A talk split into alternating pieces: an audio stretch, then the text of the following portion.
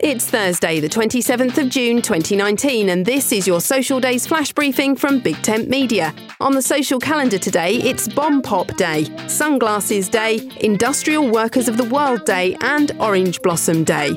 Bomb Pop Day's been celebrated on the last Thursday in June since 2005. Definitely one for our American listeners, this day was created in praise of the red, white, and blue ice lolly invented in Kansas City in 1955. The day came into being to celebrate the 50th anniversary of the freezer favourite. It's also Sunglasses Day, a day to remember how important it is to protect our eyes from the UV light of the sun. Here in the UK, the sun's starting to put in an appearance, and no doubt our sunnies have been tucked at the back of a drawer or in the car glove box since last August. Today's the day to seek them out or give up and head out to the shops to buy a new pair. My name's Suze Cooper. You can find me on Twitter at Big Tent Social for updates about social media and voice technology.